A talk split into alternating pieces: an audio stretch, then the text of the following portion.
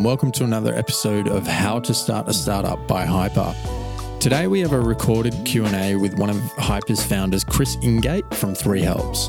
Three Helps is a volunteer marketplace that connects volunteers with relevant opportunities, and the questions include topics such as capital raising, partnerships, networking, getting out of your comfort zone, and much more. So with that, let's get into the episode.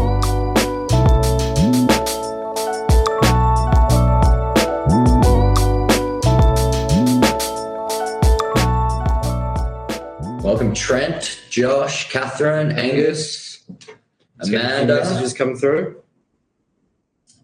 Here we go. It's always good when someone more than See one person on. joins. Exactly. So we'll start in a, in a couple of minutes once we allow everyone to come in.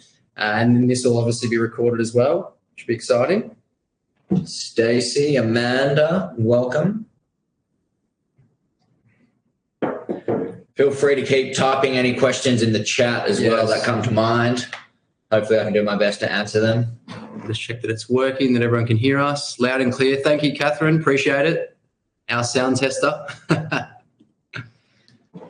so I reckon we'll kick off at, at 6.03 p.m., uh, which I think is yeah, 9.03 p.m. So I do apologise as well to anyone in, in London or, or Europe, uh, as I got an hour difference. Didn't look at it appropriately at the time, so. I not spoke about that. But okay. Google can help with that, in my opinion. But exactly.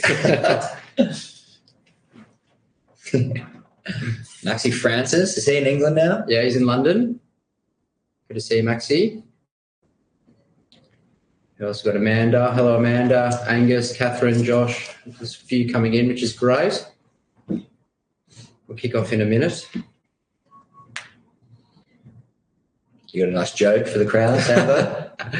I should have actually prepared something. Your hair's a good enough Yeah, joke, I think. Focus. New haircut from Sam, everyone, check it out. Yeah. Mix it up. the, li- the life of being involved in a startup, you can really express yourself. There's no, you know, corporatization. No judgment here, No judgment, Sam. which is great. No judgment. Oh, well, let's um, let's kick off. Hey, Chris. Um, so yeah, hello everyone. My name is Sam Cuss, one of the directors here at Hyper. Very excited to be with you all this evening to our Australian audience, uh, and good morning to our Europe and United Kingdom founders as well. Um, very excited to also be doing this on Apollo, uh, this live feature as well. So feel free to give any feedback on how you find it as well. But uh, Apollo, obviously, a fantastic community for our hyper network of investors, partners, hyper founders, all working together to support each other. Uh, very excited to have Chris Ingate, the founder of Three Helps, with my uh, with me this evening. Uh, or this morning, uh, to talk about his journey going from finishing up the Accelerate program to be able to go and raise uh, you know, around $100,000 AUD in funding to then go through the process of what he is now building out his startup. Um, so, welcome, Chris. Thank you. Thank you for having me. Welcome, everyone. I'll do my best to hopefully answer all of your questions and just give you an insight on work, what worked well for me. Um, you know, to help hopefully help out your journey because you know we're all in this together. We're all founders. We're all got a startup mindset. So yeah, here to help where I can. Fantastic. Uh, and yeah, just like a, a little bit of housekeeping. So we want this to be as interactive as possible. We've had a few questions come through, which is great. So feel free to use that chat button. Uh, I've got it up here, so I'll relay any questions that may be necessary or that you'd like to ask. And feel free. There is no silly question or stupid question um, on that end. And we will probably keep this to around half an hour and have it really concise and engaging. There's a lot that Chris can speak about, but we're really going to focus on his ability to raise that funding uh, and go through that process. Um, so yeah, Chris, we'll, we'll kick off. Um, keen to obviously probably chat through a bit of a, an understanding chronologically, chronologically of what you've been through. Um, so you've just finished up, or you, so take me back to when you just finished up the Accelerate program. Um, you've got all the assets, you've got this idea. Kind of, what was your next step in order to go through that process of getting yourself to raise that funding and get that validation to, to take that next leap? Yeah, good.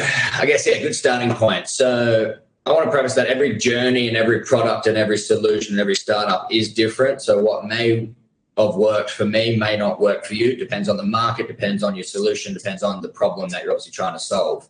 But for me, volunteering rates in Australia have been decreasing and Australians are feeling lonely. So our problem, what Three Helps is trying to solve or is solving, is by just making helping one another and make, making volunteering way easier than what it is today.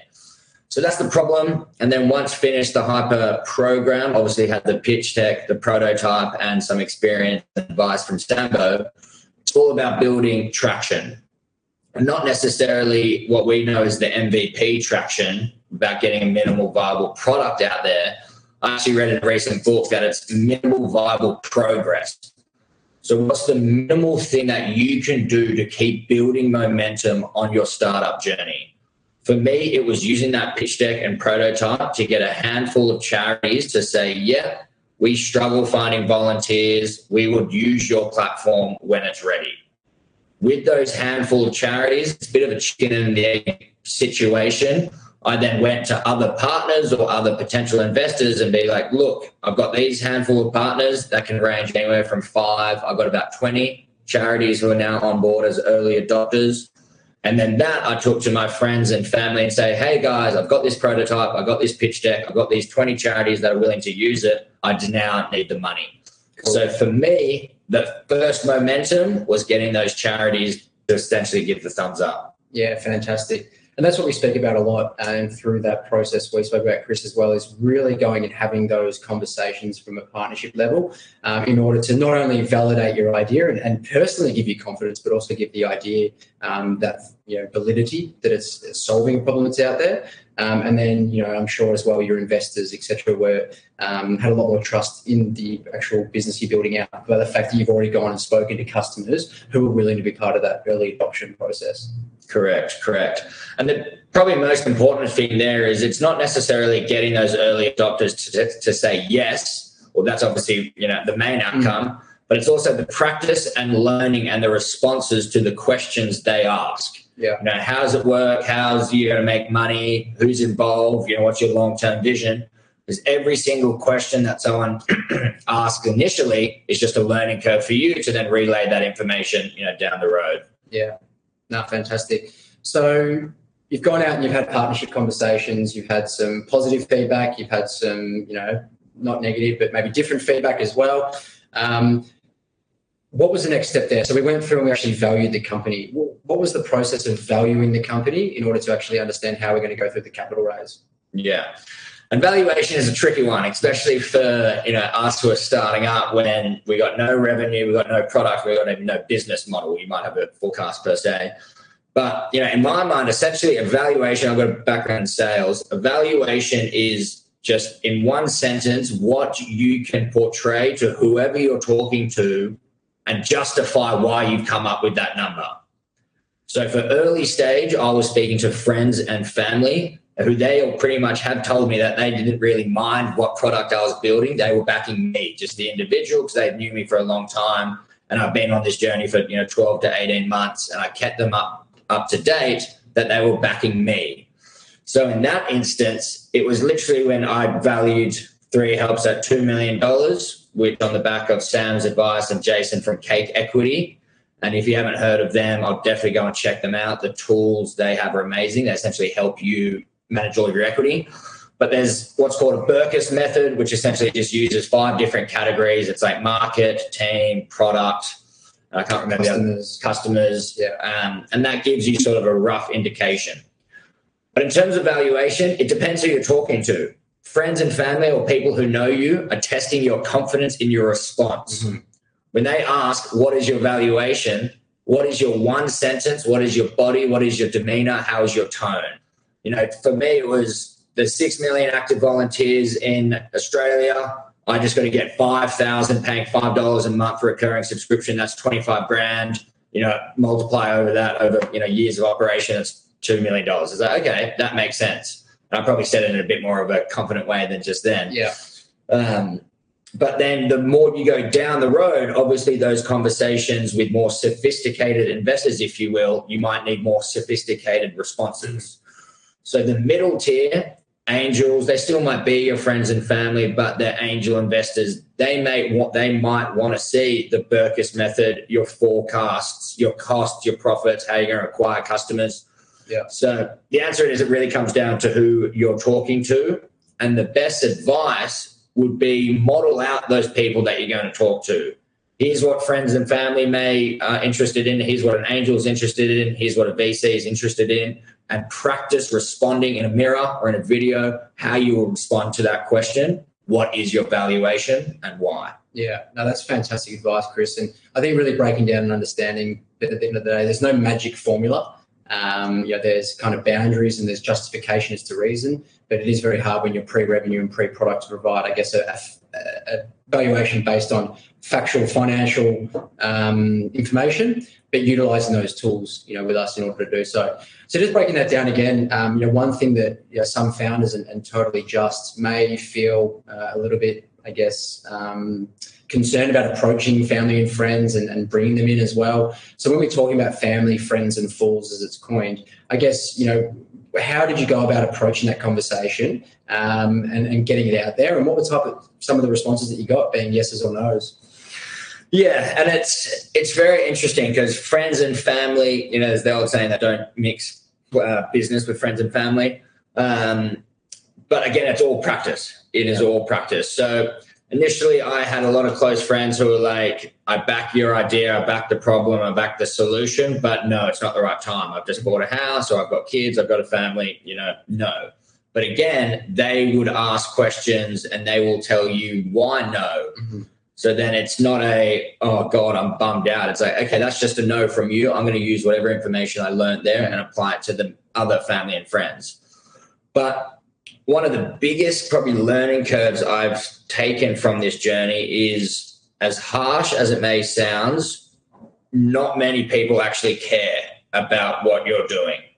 Um, even with such a solid mission of trying to improve mental health and volunteering, at the end of the day, all of these people you're speaking to have their own life, have their own family, have their own money worries, have their own jobs, have their own life. So, although on the surface they might say, Yes, I'm very interested, or Yes, they're along for the journey, it's really up to us as the founder to essentially paint the picture of why they should care and why they should be on the journey.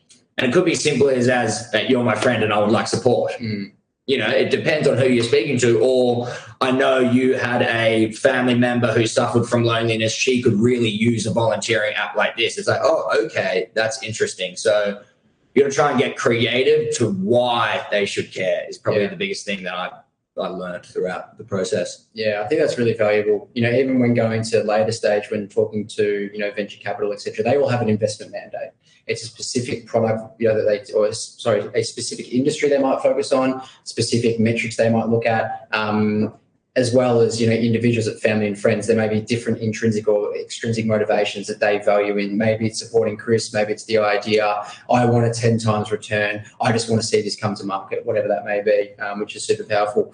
So, Chris, I remember as well going through the process, what you did really well um, was creating a, like a monthly checkup and provide, getting a huge database of potential investors and users, etc., and keeping them updated of how you're progressing. Can you talk through that? Because I think it's a really valuable tool in order to be utilizing to really create almost a community around your startup um, of people that might be interested from all different levels. Yeah. yeah. And I didn't coin this myself. I took it from another founder. I think it was Ash who actually yeah. told me, but I have implemented it for about the last 12 months.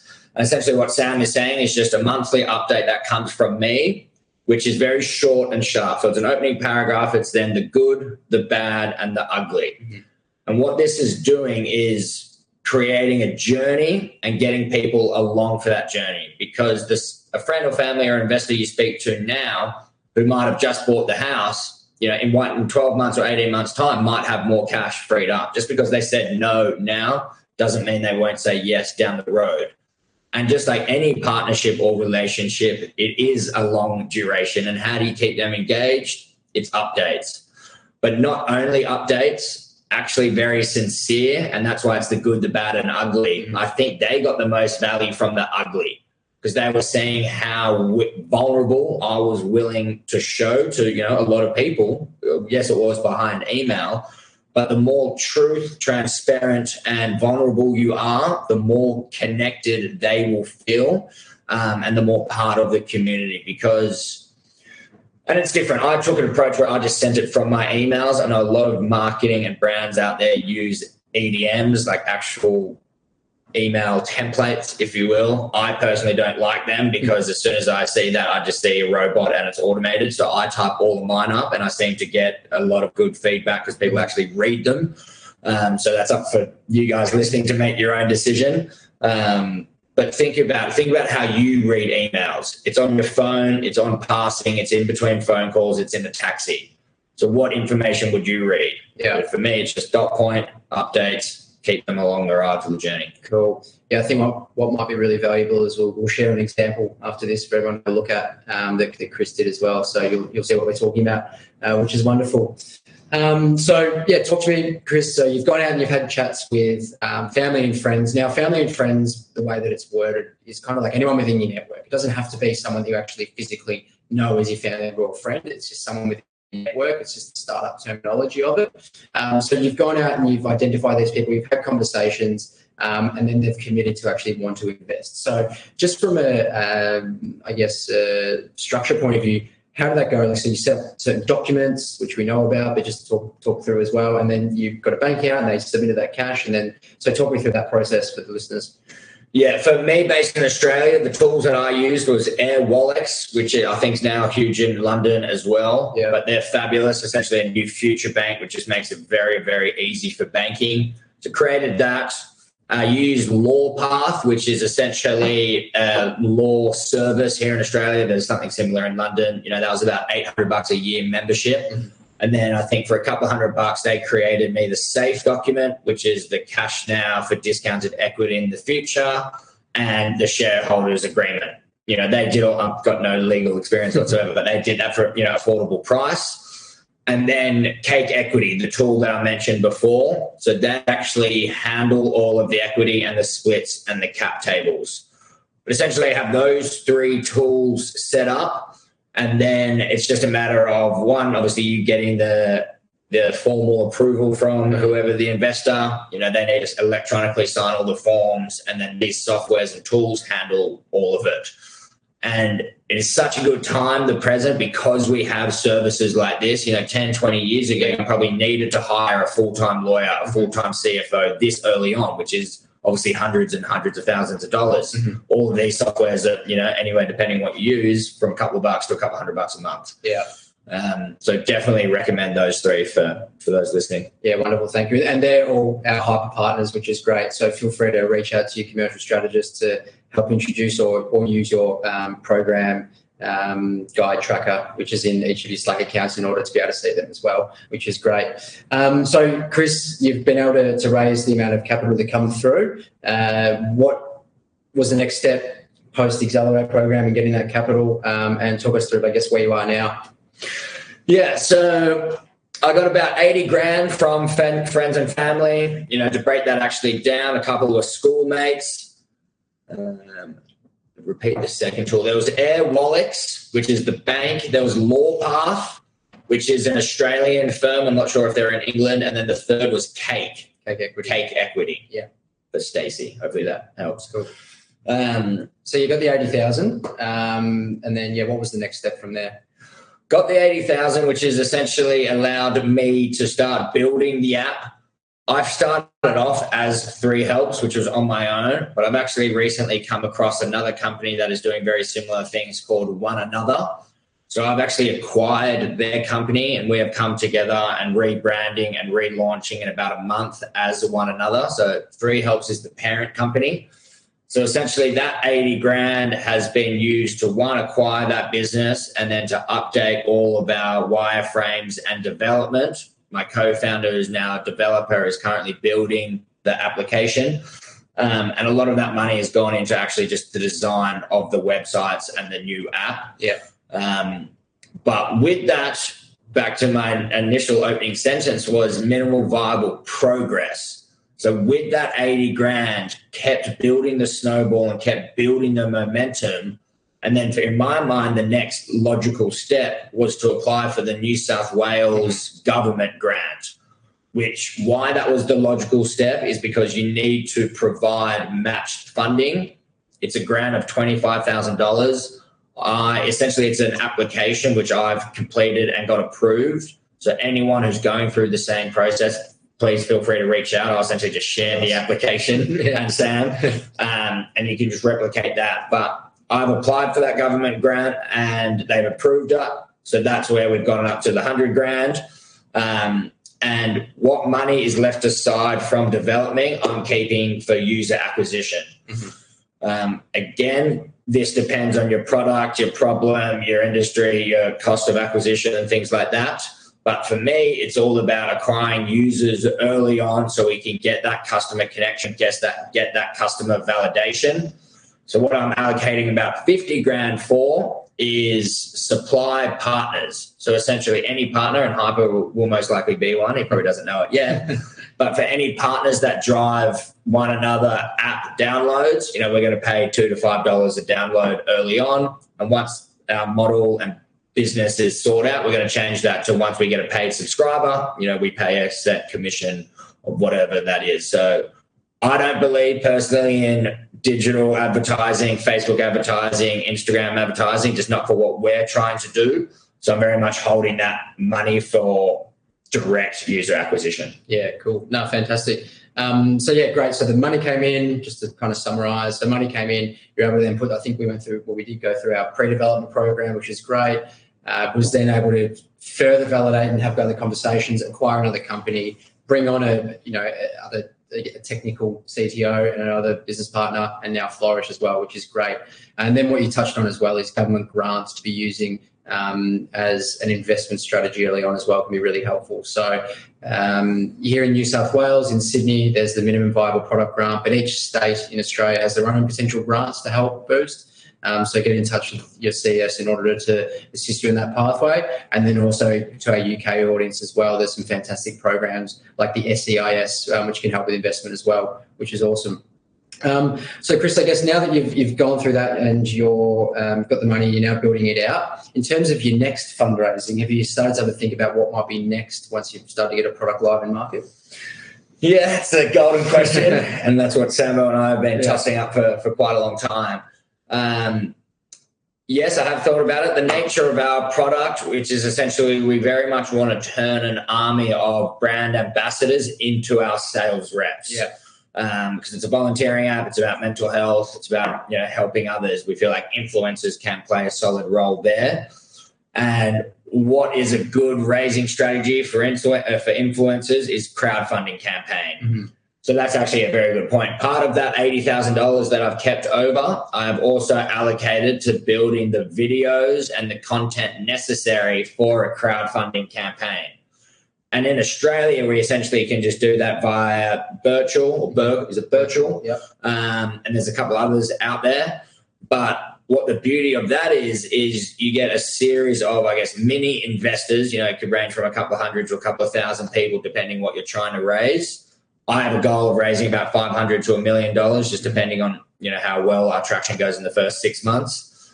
But the best thing with crowdfunding is those couple hundred people then turn into your brand ambassadors because they've invested in your product, they've seen it, you know, yeah. they know what it is, so then they can begin selling your product for you. Yeah.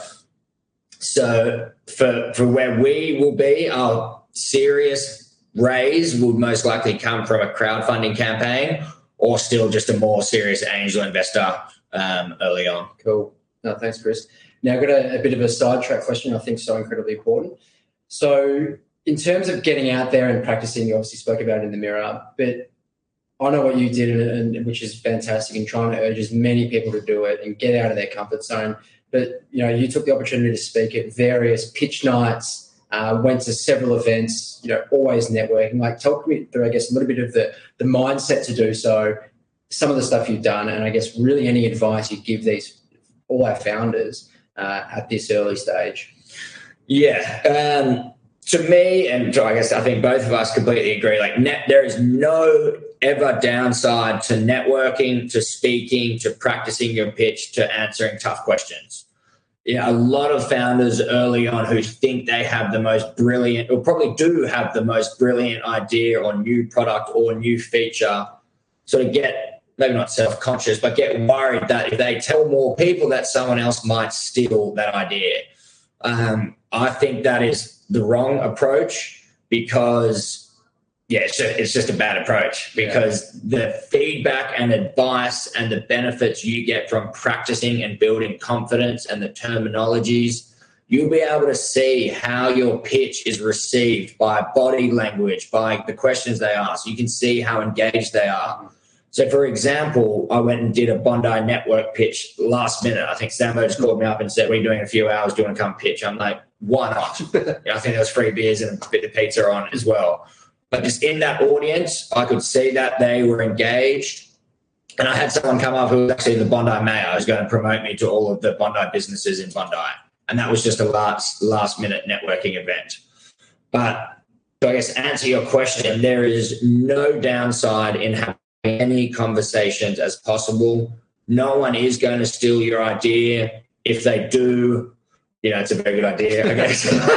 yeah. No, I think it's well like, you know, look at the the people actually taking an idea. You've got to be passionate about it. You've got to want to dedicate your life to it. So someone's just to take it and build it. You know how hard this journey is. Everyone does. Um, you know, you, you actually have to believe and want to get up at night in order to do so. So very rarely happen. And it comes back to being in your uncomfortable zone. Yeah. You know, we know a lot of founders, I've been in sales, so, you know, I've had a bit of practice of speaking and presenting in front of audiences. But we, we understand that people might have a tech background, a finance background, whatever your background is, I'm a huge believer in the uncomfortable zone is the way forward. You know, what's most challenging or what you feel is most challenging is a barrier that you should address head on and knock down. Is it presenting? You know, go and present. Is it recording your own videos? Mm-hmm. Practice, go and do it. Um, yeah, usually the obstacle is the way. Um, and there's a great book that I can share that goes into details about that as well. Yeah, awesome. Thanks, Chris. And I guess yeah, just in you know summary of that is yeah, putting yourself out there. You know, in Australia and the UK, there's so many opportunities to go and pitch. Um, and you know, there's there may be prizes to those that win first, second, or third, but you never know who's in the audience. Uh, you never know who's sitting there. Uh, as Chris identified, you know, there was someone sitting in the audience that you didn't even know was there, was able to go and have a partnership meeting and, and sign up about, you know, was about 30 or 40 individual businesses as part of that conglomerate. Yeah. Um, which just from from last minute going and having a conversation. I think the best thing as well is going to those pitch events and going and have those conversations is no one's sitting there criticizing. And I can tell you that everyone is sitting there and actually is paid or they actually want to be there. They want to support each other. That's one of the most wonderful things about the startup ecosystem is that people get involved because they love it. They want to support each other. It's really taking away from any of that corporatized, um, you know, competitive nature. So you're really employed to, to, to go um, and speak at as many events as possible. So just going to um, reach out to some questions. We had a few come through earlier on. Um, so I'll just answer this one. Or sorry, I'll ask you this one, Chris. So how many attempts did it take to get funding? Yeah, solid question. Um, early on, I probably reached out to maybe a hundred friends. I'd say two high school friends invested. Um, my brother invested, so you know, luckily he invested, thankfully. Um, and then a couple of friends, actually girlfriends and similar businesses that I was working with. Um, yeah, I think, you know, as you know, it takes a thousand no's to get one yes, but that one yes could be a million dollars. Mm-hmm. You know, you just never know. So, one thing I do always try and hit home is don't get uh, deterred from the no's. Like, if anything, use it to fuel you to be like, mm-hmm. gosh, I am going to get that yes. Yeah. Uh, but or for, not now. Yeah, or not yeah. now. Yeah, but for me personally, it's about 100 mates, um, yeah, which is actually a pretty good success, a pretty good um, stat or ratio. Yeah, great. So probably leading on to the next question, but yeah, with that 100k investment, was this from a private individual or, or conglomerate? Yeah, 80 grand was yeah friends yeah. and family, and then the 20 was from government. Yeah, great. Um, so another question here is what are the differences to raising funding in Australia versus the UK? Uh, so typically in the cycle or evolution of you know from going from friends and family, angel investment, um, VCs, etc., it's got the same stages. Uh, I'd say that the UK is a lot bigger, a lot more, um, I guess, people or individuals as well as VCs to be able to invest, and it's a bit more of a mature investment, um, I guess, cycle and period. Uh, but in saying that, there's probably more competition. Um, so there's, you know, positives and negative, um, but they're probably the biggest differences. And there's thing, and the government grants are obviously different as well. Um, so, any of the questions in here? So, one from James West, which was is the most common route for angel investment through family and friends. So, just to break that up, and, and we can talk through that, and I can send it through. So, family and friends and fools is your low hanging fruit for early stage investment, which is people within your direct network, and then you've got angel investors who are typically individuals that will invest into startups. Now, there can be a bit of crossover there if that angel investor is known, and then you start to get into venture capital uh, and other funds as well along there. So um, that's kind of the, the difference there. Um, Stacey, yeah, let's definitely connect afterwards. Yeah. we'll have to chat. Um, and yeah, Angus has got here. Would love to get your thoughts on having a co-founder versus going it alone. yeah, you know that is I would always 100% recommend, you know, co-founders, team environment is great so you can ride the highs and ride the lows. But ultimately, it does really just come down to your business, your model, what resources you need. Um, for us, you know, our key, I guess, business models, there's me in sales, there's my co-founder who's marketing and communication, which is very important for us to create that community effect. Um, and then obviously the tech builder to do all the development. Um, you know, I think we've probably all heard a lot of times that for VCs or for serious investment, no one will invest, never say no one, but very few will invest in a tech company without a tech co founder. Um, you know, I've heard that personally a couple of times, and I'm sure you could probably vouch to that. But I think the way for founders to evaluate that answer is to write down the core pillars of your business and you know for what it, what it will take for your business to succeed write down what your core strengths are and then see what's missing Yeah. you know if it's simply just a social media handler you know you could probably outsource that to an agency but if it's a full uh, business pillar you know potentially a co-founder to, to come into play Yeah, interesting. And I would agree with you in that statement, you know, even two years ago, in terms of, you know, VCs or et cetera will only invest if you've got a technical co-founder. Um, fortunately, that has changed uh, Oh, now, there which is great. Understanding that capital is being used to hire someone into a senior leadership option, uh, so your senior leadership role, and knowing as well that there are other things as well, like uh, ESOPs, uh, which is an employee share options. Um, we get the, the, the lingo wrong there, but allows them to actually have percentage within the business. Um, so something we can talk about on the side. So don't feel that if you don't have a technical co-founder, you can't go through that process. But knowing as well that, it, as Chris said, it's a serious pillar that needs to probably be an initial hire in the business.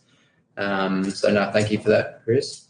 Um, did you intentionally seek a co-founder with a tech background? You know, how did it come to fruition? Yeah, that's funny. That actually goes right back to what we were saying before about as many networking events as possible, speak to as many people as possible. I was just listening in on a networking event. I think it was an online webinar. I gave my one minute spiel about what 3Helps does. There just so happened to be Lisa, who's my current co founder, who was listening, who's one another, which is the company I've just acquired. Awesome. Uh, you know, my one sentence obviously speaked her, uh, sparked her interest. We connected offline. She's had this one another app, which is quite similar in market, but was struggling with sort of the financials and the scaling and sort of the next steps, which is what I've been doing with Hyper. And then it was her and the de- co her co-founder was the developer. So through a random networking hmm. event and just through being able to openly express what I was doing to anyone, um, it actually came by chance. You know, obviously we did about three months of due diligence of checking our values, how we work together. You know, what are our strengths, what are our weaknesses, how does the team work? Um, but it was an absolute no-brainer for us. Yeah, sales partnerships. She's um, marketing and comms, and he's tech and developing. So yeah, it was a it just was a, a sign from heaven. Yeah, no, that's great. Um, thanks, Chris. I'll probably put the shout out if we've got any final questions for the next uh, couple of seconds. Feel free to, to post anything there. Um, but as I do that as well, just you know, after this is you know, if you've got any questions, feel free to to post on the um, on the comments of this Apollo chat as well, and we'll be posting the video live as well. Don't think we've got anything else coming through. Chris, is there anything kind of last moments of wisdom or words of wisdom you'd like to share with everyone before we go? Mate, just give it a crack and have fun. You know, a lot of people try to worry about what the company is going to be like in six months or 12 months or the impact it's going to have to your family. Just enjoy the experience, enjoy the now.